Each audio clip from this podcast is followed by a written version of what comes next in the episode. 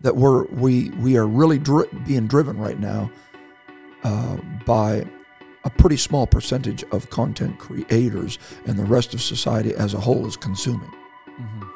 Okay, and I don't I don't think we're living up to the expectation of why we were created in the first place. So the tension comes down to this being made in the image of God, created in the image of a creator. That statement's big right there. Created in the image of a creator. We must understand that we are not God.